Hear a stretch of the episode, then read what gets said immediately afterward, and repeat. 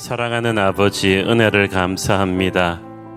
비가 쏟아지는 이 아침에 하나님을 향해 마음을 열고 기도로 하루를 시작하는 우리 성도들 한 사람 한 사람 주품에 붙드시고 은혜가 강같이 흐르게 하여 주옵소서 예수님 이름으로 기도했습니다. 아멘. 할렐루야. 이 아침 또 모든 처소에서 온라인으로 함께 생방송 새벽 기도에 동참하고 계신 우리 국내외 모든 성도님들에게 하나님의 은혜가 충만하게 임하기를 원합니다. 오순절 마가의 다락방에서 기도하던 120 성도에게 불같은 성령의 역사가 있었습니다. 성령 받고 그들에게 일어난 일은 각자 다른 외국어로 하나님의 큰 일을 말하기 시작한 것이었습니다. 그들의 상당수는 어, 그때 거기서 이들이 말하는 외국어들을 듣고 많은 사람들이 놀랐는데 그 많은 사람들은 로마 제국 전역에 흩어져 살던 디아스포라 유대인들이었습니다. 그들은 자신들의 눈앞에서 벌어진 충격적인 성령의 역사를 보고 입이 멍하게 벌리고 이렇게 충격받고 서 있었습니다. 그때 베드로가 일어서서 설교하기 시작했죠. 이 베드로는 예수님을 세 번씩 부인하고 도망가던 이전의 베드로가 아니었습니다. 베드로는 담대해졌습니다. 부활하신 주님을 만난 베드로, 성령을 받은 베드로는 달라졌습니다. 머리끝부터 발끝까지 거룩한 담대함으로 충만해져 있었습니다.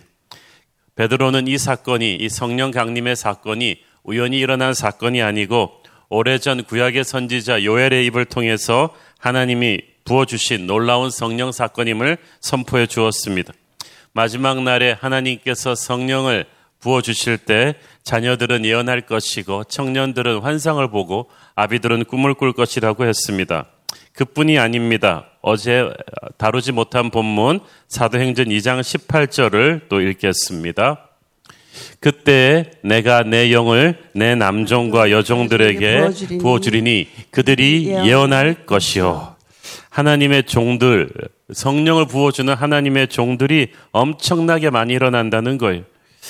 그 결과 그들이 통해서 말씀이 전 세계로 번져나가게 될 것입니다. 하나님께서 지금 이 시대에 숨겨놓으신 하나님의 종들이 굉장히 많습니다.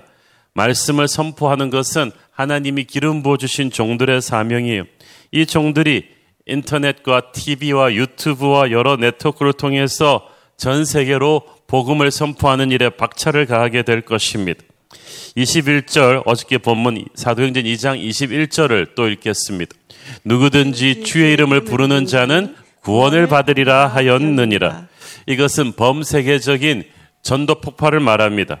곳곳의 사람들이 복음을 향해 마음 문을 열고 주님께로 돌아오는 성령의 새바람이 세계적으로 불게 된다는 것입니다. 누구든지 인종과 신분에 상관없이 하나님의 구원의 문이 모든 목마른 영혼들에게 활짝 활짝 열려질 것입니다. 전 지구촌적인 대부흥의 물결이 몰려오게 될 것입니다. 그러니까 이 말세에 이런 영적으로 놀라운 대추수가 일어나면서 하지만 이 말세는 너무나 어지럽고 힘든 시대가 될 것입니다. 어제 본문 계속해서 사도행전 2장 19절 20절 읽습니다. 또 내가 위로 하늘에서는 기사를 아래로 땅에서는 징조를 베풀리니 곧 피와 불과 연기로다. 주의 크고 영화로운 날이 이르기 전에 해가 변하여 어두워지고 달이 변하여 피가 되리라. 여기서 보니까 이 하늘의 기사, 땅의 징조, 보이는 세계와 보이지 않는 세계가 연결되어 있다는 것을 알 수가 있죠. 마지막 때에 재앙 같은 사건들이 참 많이 일어나게 될 것입니다. 피와 불과 연기는 고통과 재앙을 말합니다. 마지막 날에 정말 전쟁과 기근과 전염병과 여러 가지 우리가 듣도 보도 못한 기후변화와 이런 일들이 많이 일어나게 될 것입니다. 전 지구촌적으로 일어나고 있는 여러 가지 우리가 재앙들을 이 환경 파괴와 이상 기온과 쓰나미와 미국 캘리포니아와 호주 지역에 끊임없이 일어나는 산불, 조류 독감, 구제역 바이러스, 메르스, 코로나 19 같은 사건들을 우리가 가볍게 여겨서는 안 됩니다.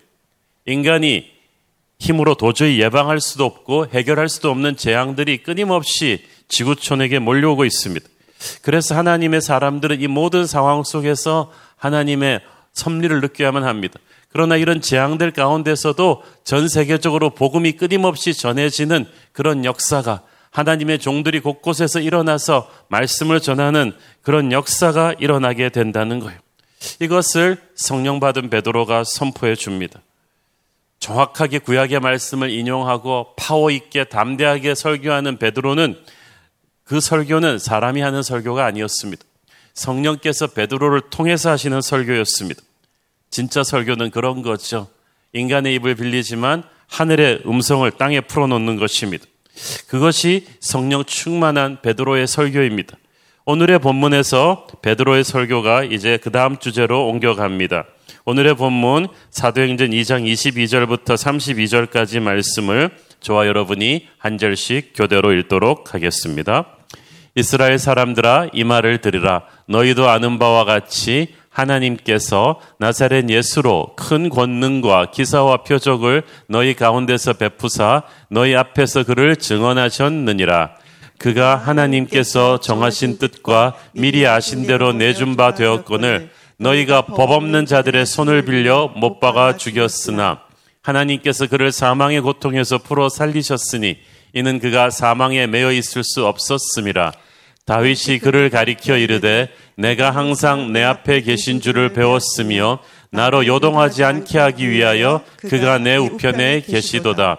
그러므로 내 마음이 기뻐하였고 내 혀도 즐거워하였으며 육체도 희망에 거하리니 이는 내 영혼을 음부에 버리지 아니하시며 주의 거룩한 자로 썩음을 당하지 않게 하실 것임이로다. 주께서 생명의 길을 내게 보이셨으니 주 앞에서 내게 기쁨이 충만하게 하시리로다 하였으므로 형제들아 내가 조상 다윗에 대하여 담대히 말할 수 있노니 다윗이 죽어 장사되어 그 묘가 오늘까지 우리 중에 있도다. 그는 선지자라 하나님이 이미 맹세하사 그 자손 중에서 한 사람을 그 위에 앉게 하리라 하심을 알고 미리 본고로 그리스도의 부활을 말하되 그가 음부에 버림이 되지 않고 그의 육신이 썩음을 당하지 아니하시리라 하더니 이 예수를 하나님이 살리신지라 우리가 다 이 일의 증인이로다.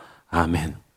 이 22절 말씀을 보면 이스라엘 사람들아 이 말을 들으라 너희도 아는 바와 같이 하나님께서 나사렛 예수로 큰 권능과 기사와 표적을 너희 가운데서 베푸셨다고 했어요.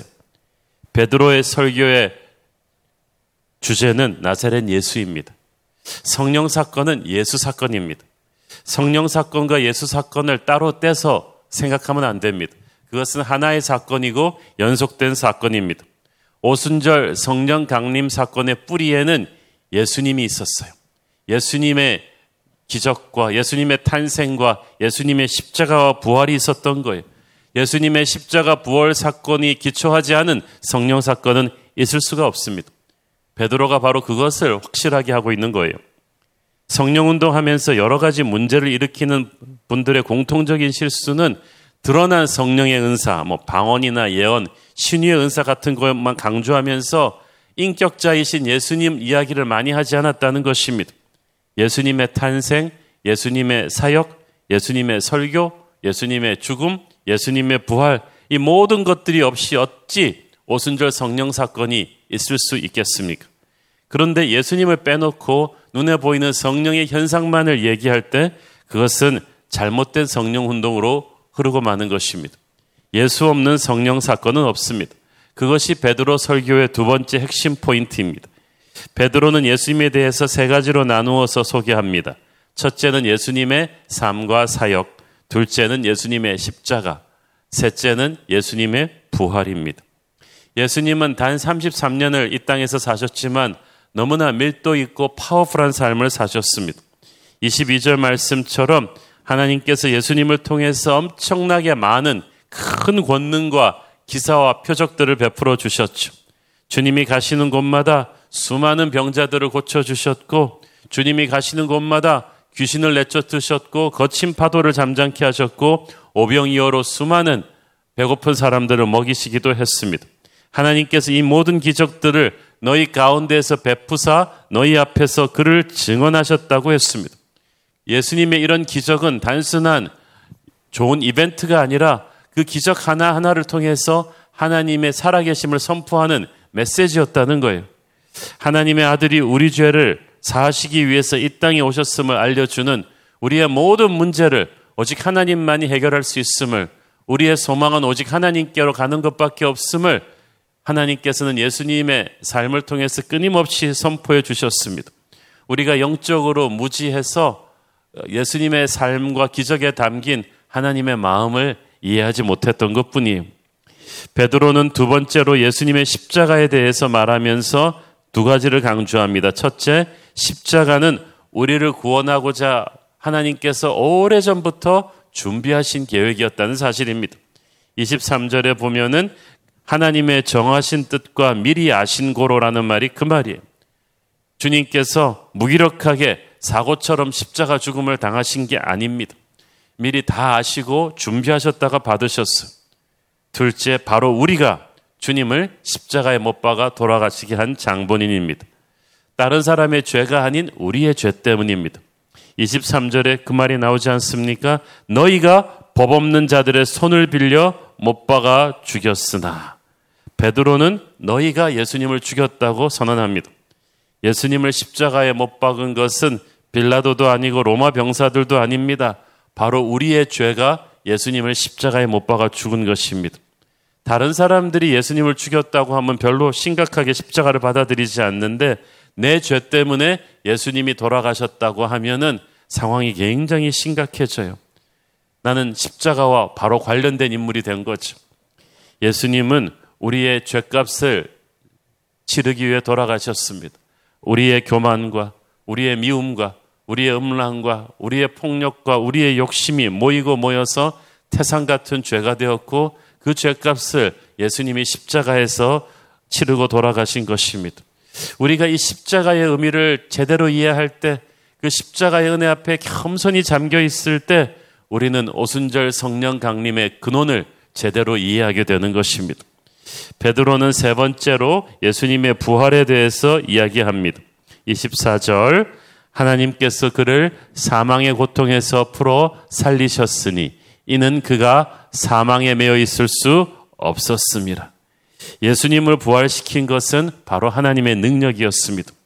죽음보다 크신 그분이 사망에 매여 있을 수 없었기 때문입니다. 그러면서 예수님은 아, 베드로는 바로 다윗의 예언을 인용합니다.